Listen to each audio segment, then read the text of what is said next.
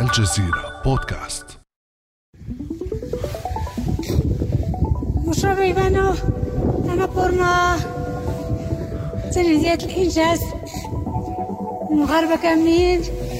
وجلالة الملك على راسهم والمغربيات بالخصوص المرأة المغربية العربية الإسلامية. ياس هذا صوتها. صوت بشرى بيبانو من على قمة أنابورنا بسلسلة جبال الهيمالايا وهي تهدي إنجازها إلى شعبها وبنات جنسها العربيات والمسلمات. لم يمنعها جسمها النحيل ولا ملامحها الهادئة من أن تركب المخاطر وتصعد القمم واحدة تلو الأخرى لتبلغ أعلاها وأخطرها. سارت على حافة الموت في الكثير من المرات فيما كانت عائلتها تنتظر أخبارها لأسابيع طويلة وهي لا تدري هل تلقاها مرة أخرى أم لا. وهي في بداية عقدها الخامس تكون متسلقة الجبال المغربية. المهندسة بشرى بيبانو قد أتمت تسلق القمم السبع الأعلى في العالم وتضيف إليها قمة أنابورنا. في هذه الحلقة تروي لنا بشرى حكاياتها مع تسلق الجبال وتحكي مشاهداتها من أعلى قمم العالم ومروياتها عن رحلاتها إلى القمم ومغامراتها هناك.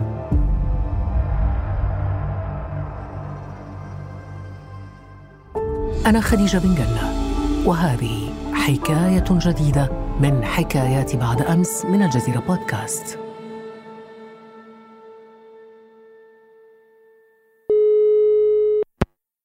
حكايتنا اليوم مشوقة جدا وممتعة جدا مع متسلقة الجبال المغربية بشرى بيبانو التي تنضم إلينا مباشرة من الرباط. مساء الخير بشرى. مساء الخير خديجة. شكرا على الاستضافة. وشكرا لك للاستجابة لدعوتنا بشرى. قبل أن نبدأ هذا الحوار دعينا نستمع إليك بصوتك. أنت تتحدثين عن هذه المعشوقة التي عشقتها رياضة تسلق الجبال. أنا النهار الأول اللي بديت تندير تسلق الجبال بصراحة ماشي قلت أنا حيت بنت وديك ما نقدرش ولا هادي ديال فقط الرجال كانت la passion ديالي.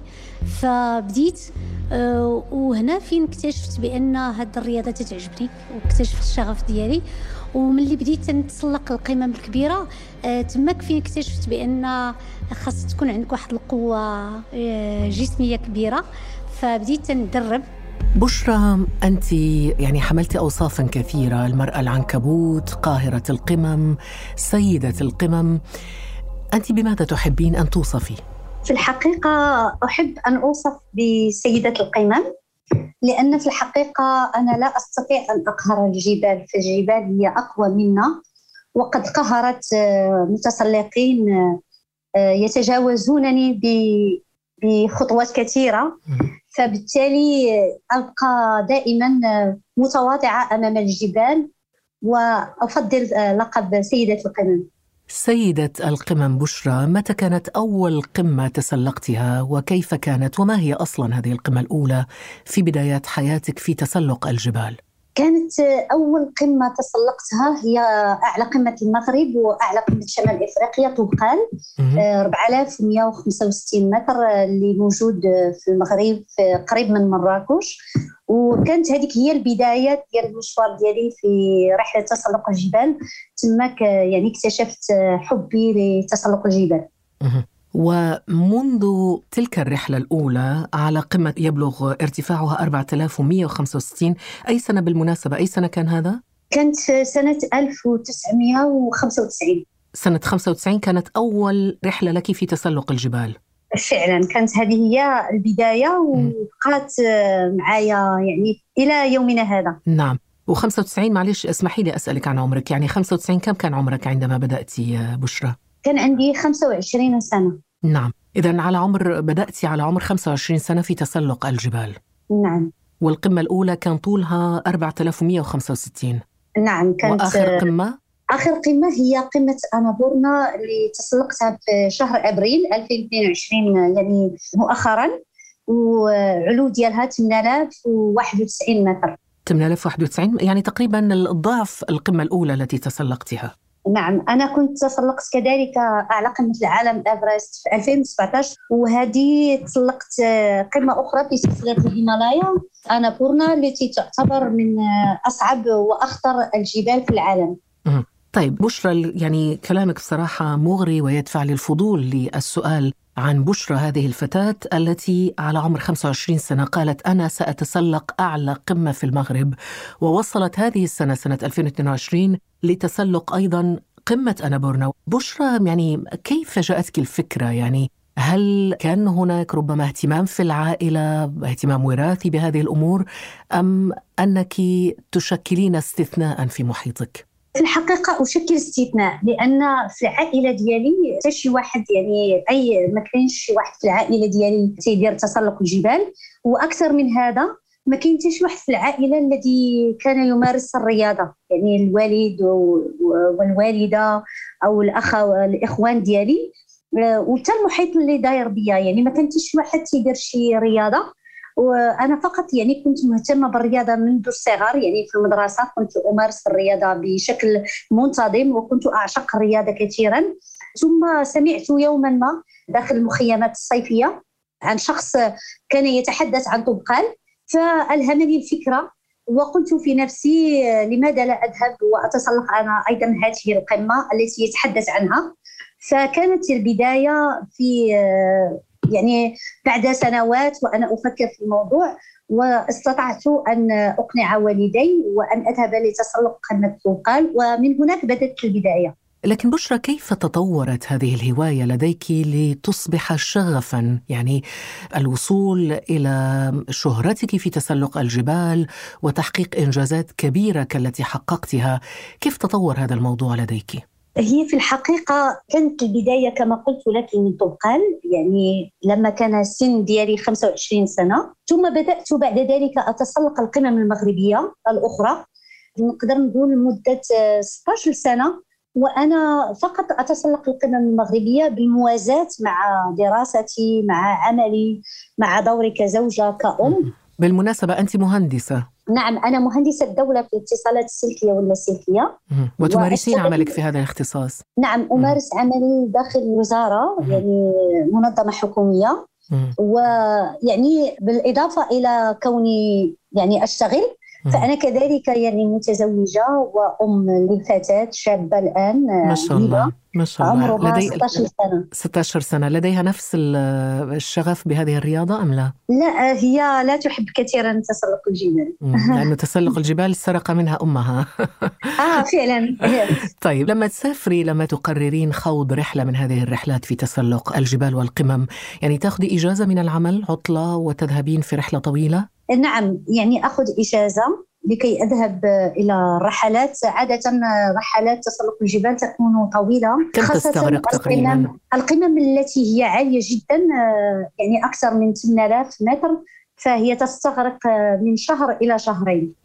يعني تبقين غائبة عن البيت والعمل من شهر إلى شهرين. نعم يعني أبقى غائبة عن البيت من شهر إلى شهرين. طيب بشرى وأنت تتحدثين عن تجربتك وبداياتك. بصراحة لفت انتباهي أنه أنت بدأت شابة في عمر 25 سنة ولكن عادة هذا النوع من الرياضات ربما يبدأ فيه المرء قبل ذلك بكثير. نتحدث عن رياضات مثل التزلج على الجليد مثل الجمباز مثل رياضات أخرى. يبدأ فيها الإنسان في مرحلة متقدمة جدا من العمر يعني في الطفولة حتى. أليس متأخرا هذا العمر 25 سنة بالنسبة لبداياتك؟ لا ليس متأخر لأن رياضة تسلق الجبال هي ليست كالرياضات الأخرى التي يجب أن تكون فيها ممارسة منذ الصغر. بالإضافة أن كثير من الناس يكتشفون هذا الهواية أو هذا الحب وشغف تسلق الجبال مؤخرا جدا. يعني كاين اللي عمره أكثر من 30 أو 40 سنة ويبدأ في تسلق الجبال. يعني فقط يجب أن تكون هناك الرغبة والشغف وبطبيعة الحال يجب تدريب قوي جدا لأن في رياضة تسلق الجبال لا نتنافس من أجل ميدالية. ولكننا نتنافس مع أنفسنا لنصل إلى القمة ونرجع بسلام. نعم. يعني الجائزة هي أن نعود بسلام وأن نعود أحياء. والانتصار أيضا بالتربع على عرش القمة. نعم لما نصل إلى القمة تكون هناك يعني فرح و نعم. هو هذا الفرح نحن أيضا نشاطرك دائما هذا الفرح عندما نشاهد هذه الصور والفيديوهات. وفكرة أن تصل امرأة عربية مسلمة شجاعة إلى أعلى قمم جبال الهيمالايا. يعني بصراحة هذا مثير جدا. كيف تستطيع بشرى أن توفق بين مسؤولياتها كموظفة كأم لديها مسؤوليات عائلية كزوجة كمهندسة لديها أيضا عمل ومسؤوليات مهنية؟ كيف تستطيعين التوفيق بين هذين المجالين؟ التوفيق يكون بإعطاء الأولويات يعني هناك أولويات أشتغل عليها. مثلا عندي التدريب يوميا التدريب البدني كذلك إطار آه، البحث عن المدعمين لتمويل رحلاتي. ثم بعد ذلك أعطي المسؤولية لزوجي كذلك فهو يتحمل معي مسؤولية البيت مسؤولية ابنتنا. ف يعني هو متعاون الحمد لله. نعم الحمد لله. ويعني كاين العائلة كذلك تساعدني. جميل. فالحمد لله يعني خاص الإنسان جميل. طب هناك تابوهات اجتماعية بشرى أم لا؟ يعني تابوهات اجتماعية تتعلق بالمرأة المسلمة التي غالبا ما تحمل بعض يعني ثقل القيم الاجتماعية المتوارثة في المجتمعات المحافظه تحديدا. نعم هناك يعني كثير من التابوهات في مجتمعنا والمجتمع آه، العربي بصفة عامة عن المرأة بأن المرأة يجب أن تعطي أولويات أكثر لبيتها ولأسرتها وأن المرأة المسلمة لا تستطيع أن تسافر أو أن تقوم ببعض الرياضات. وأنا أحاول أن أكسر هذه الأفكار النمطية عن المرأة العربية والمسلمة بصفة عامة. أكيد في مسألة كسر التابوهات الاجتماعية الزوج يلعب دورا مهما في هذا السياق. وهنا دعينا بشرى نستمع إلى زوجك حسين أبو مالك ماذا يقول في هذا الصدد؟ وهو الدعم الدعم ديالنا حنا لها هو دعم لا مشروط. منذ البداية دايور آه، أول قمة كانت تسلقتها اللي هي الكليمانجارو كنت صاحبتها حتى القمة. ومن بعد آه، بقينا المساندة آه، في الدار وكل شيء إلى آخره وكندعموها نفسيا مسائل واضح بشرى أنه زوجك حسين يعني رافقك في بعض الرحلات في تسلق الجبال. كانت أول رحلة رافقني فيها هي رحلة كليمانجارو الموجود في تنزانيا وهو أعلى قمة في إفريقيا 5895 متر. وكانت هذه هي بداية مشواري مع القمم العالمية. ثم بعد ذلك رافقني إلى المحطة الرئيسية لإيفرست آه، في 2017 لما ذهبت لتسلق قمة أعلى قمة العالم إيفرست. جميل يعني هذا هذا الدعم جميل جدا.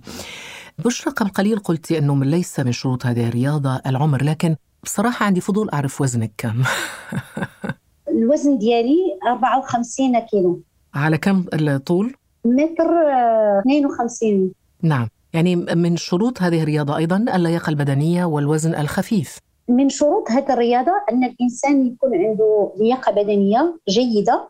آه بالنسبة للوزن يعني ماشي مشكل. إذا كان عنده لياقة جيدة فهو يستطيع أن يتسلق. بشرى بيبانو سيدة القمم كما توصفين. بدأت بتسلق قمم الجبال بالتدرج واستمعنا إليك في البداية وأنت تتحدثين عن أول قمة في المغرب. كان ارتفاعها 4165 متر إلى آخر قمة في أنابورنا وارتفاعها 8091 متر. ما بينهما؟ احكينا عن قصة التدرج في تسلق الجبال. فعلا يعني بدأت الحكاية مع أعلى قمة المغرب تبقال ثم بعد سنوات قررت أن أتسلق أعلى قمة إفريقيا كليمانجارو وهناك اكتشفت مشروع القمم السبع. فبدأت يعني أتسلق قمة بعد قمة. ممكن أن أقول أن حكاية تسلق الجبال إلى أن أصل إلى أعلى قمة العالم وإلى أنابورنا اللي هو كذلك من أعلى القمم في سلسلة الهيمالايا كان بالتدرج شيئا. فشيئا والحمد لله يعني كل قمة كانت تكسبني القوة والتجربة. لأمر إلى قمة أعلى وأصعب حتى وصلت إلى أن أتسلق القمم السبع وأن أبدأ في تسلق قمم الهيمالايا. طيب إلى حدود عام 2018 أتممت تحدي صعود سبعة من أعلى القمم في العالم كما ذكرتي بما فيها قمة جبل إيفرست وهي أعلى قمة بالعالم. يعني أصعب قمة صعدتها أو تسلقتها إيش كانت؟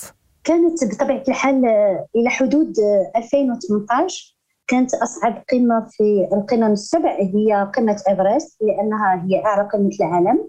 سنة 2017 سنة 2017 وكانت قمة يعني صعوبة كبيرة من حيث أن يجب أن نمر بممرات فيها سلاليم وخطيرة وكذلك خطورة العلو لأن هناك يعني عندما نتجاوز 8000 متر فإننا ندخل في منطقة الموت التي فيها فقط ثلث كمية من الأكسجين ويتعرض الجسم إلى مخاطر كثيرة. والجو؟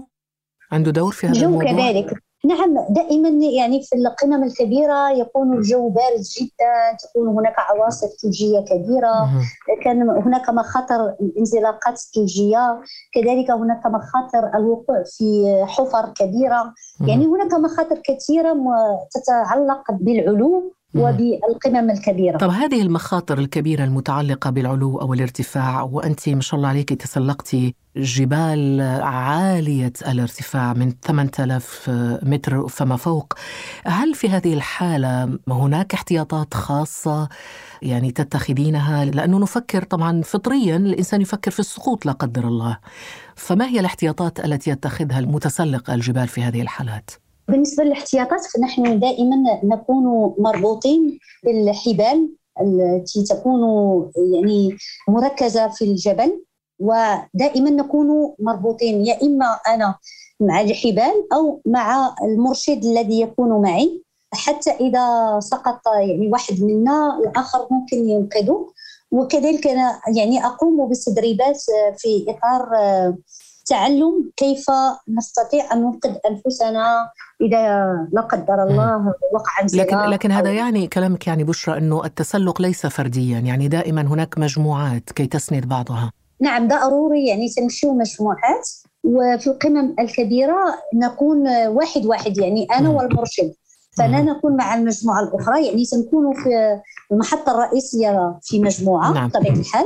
ولكن عندما نبدأ التسلق إلى القمة نكون أنا والمرشد يعني تسمى بالتماك شرقه ومعكم الله و- يحميكم. لكن الحمد لله نعم. الحمد لله. لكن بشرى هل حدث أن شاهدت سقوطا لأحد المتسلقين مثلا؟ لا لم يسبقني أن شاهدت سقوط ولكن شاهدت شخصا آه، مات. يعني قبل أن أصل فوجدت الجثة ديالو كاينة. يعني فسألت المرشد قال لي راه توفى. يعني شاهدته بعينيك. نعم نعم. كنت جالسة كيف كان شعورك بشرى؟ وأنت يعني طالعة وتتسلقين الجبل وفجأة تشاهدين أمامك جثة لمتسلق مات لتوه. كانت شعوري أن يجب أن أخذ الحذر وأن أتمنى يعني الدعاء أن ان لا أموت أنا أيضا مثله وأن. أرجع بسلام. طيب في هذه الحالة ما الإجراءات التي تتخذ؟ يعني هناك فريق يأتي لأخذ الجثة من المكان الذي توفى فيه الشخص؟ تكون هناك يعني دائما إحنا قبل ما نمشيو للتسلق فضروري خاصها تكون عندنا يعني اسيرونس تأمين.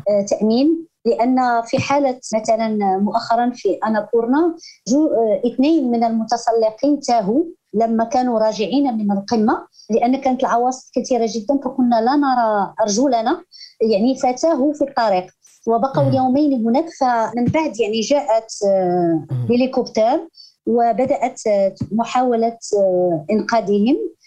فدائما يعني تكون سيطلعوا كذلك مرشدين آه، لمحاولة الإنقاذ لا بشرى هذا الكلام يعني أنه نعم كلامك يعني بشرى أنه هناك كلفة لهذه المغامرة قد تؤدي بصاحبها لا قدر الله إلى الموت. هناك كلفة نفسية stress والضغط ولكن أيضا هناك كلفة مادية. بالنسبة للأشخاص ربما غير الميسورين طبعا يجب أن نشير إلى أن هذه الرحلات أو صعود قمة مثل قمة إيفرست مثلا يكلف حوالي 80 ألف دولار. كيف تدبر بشرى هذا الأمر؟ نعم يعني كانت التكلفة المادية من أكبر العوائق التي أخرت آه، يعني المشروع الذي طال مدة تقريبا ثمان سنوات لأن كان في الأول كنت أعتمد على التمويل الذاتي. ففي الأول يعني كانوا قمم ممكن أن أذهب فيها ولكن بعد أن بدأت أتسلق القمم الكبيرة فلم يكن لي إمكانية أن أمول ذاتيا رحلاتي. فبدأت أبحث عن المدعمين وهذا كذلك تحدي كبير جدا.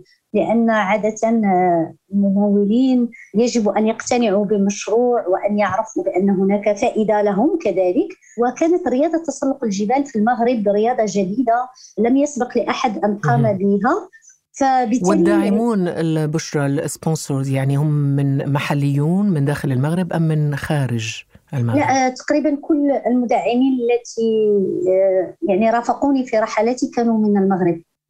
وأعلى أو أغلى آه، رحلة أو أغلى كلفة مادية كانت؟ أغلى كلفة مادية هي قمة افرست آه، لأن قمة كبيرة جدا ومكلفة يعني تمويل الرحلة كذلك تمويل الملابس الغالية جدا طب ما نوع الملابس آه، بشرى التي يرتديها متسلق الجبال؟ عادة آه، ملابس متسلق الجبال هي ملابس متخصصة لمواجهة الظروف القاسية في الجبل آه، يعني درجات الحرارة التي في بعض الأحيان تصل إلى ناقص 30 ناقص 40 الرياح الكثيرة والعواصف الشديدة. فيجب أن تكون الملابس ذات قيمة كبيرة جدا لمواجهة كل هذه الظروف. نعم.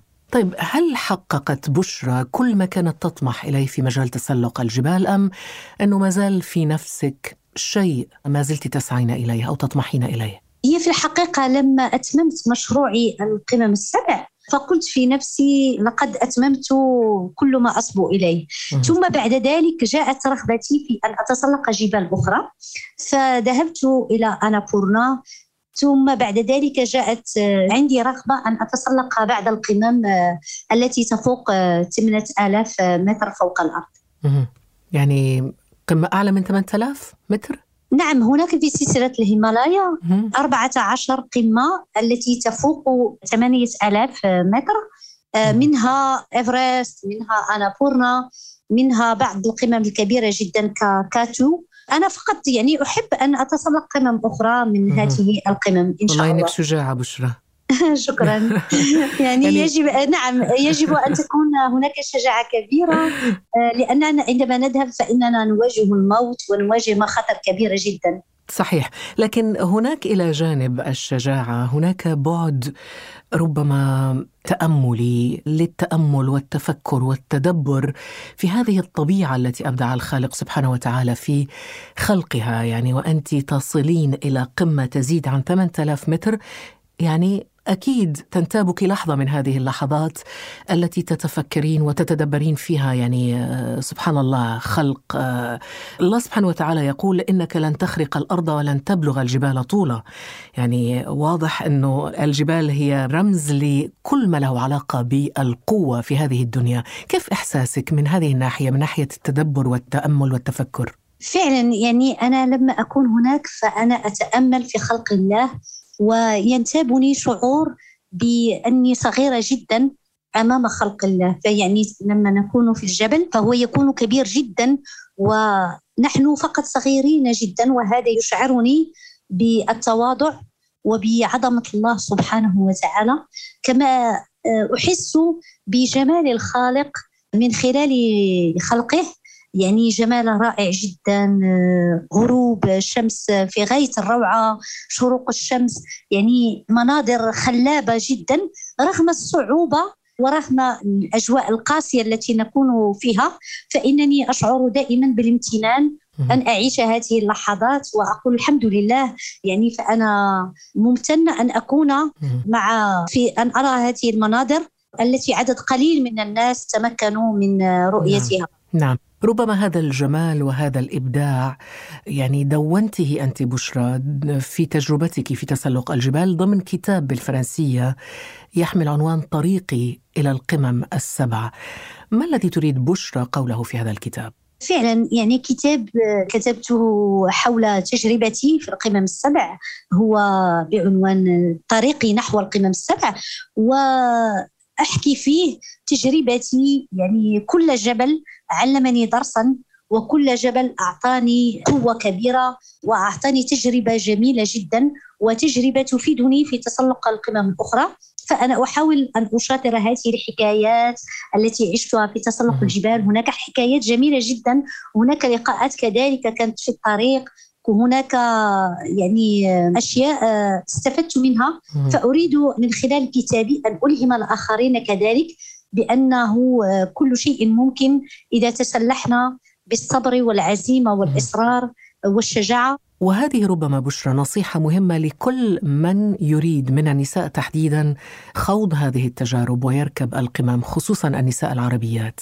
فعلا هي ممكن أي شخص وخاصة بالنسبة للمرأة فيجب أن تتسلح كذلك بالثقة بالنفس وأن تحاول أن تكسر الأحكام النمطية وبأنها إذا حققت أحلامها ونجحت في حياتها فهي بذلك ستكون نموذجا لأولادها ولكل الشباب وكل الفتيات. نعم. بشرى سؤال أخير بما أنه إحنا الآن على مشارف الغداء سؤال فضولي أنه ماذا كانت تأكل بشرى؟ إيش كنت بتاكلي وتشربي في أعلى هذه القمم؟ بالنسبة للأكل عندما نكون في المحطة الرئيسية يعني تكون هناك الطباخ الذي يحضر لنا وجبات تكون شيئا ما يعني جيدة. لكن صحية؟ نبدأ. نعم يعني تكون هناك مجموعة من الخضار والفواكه بروتينات.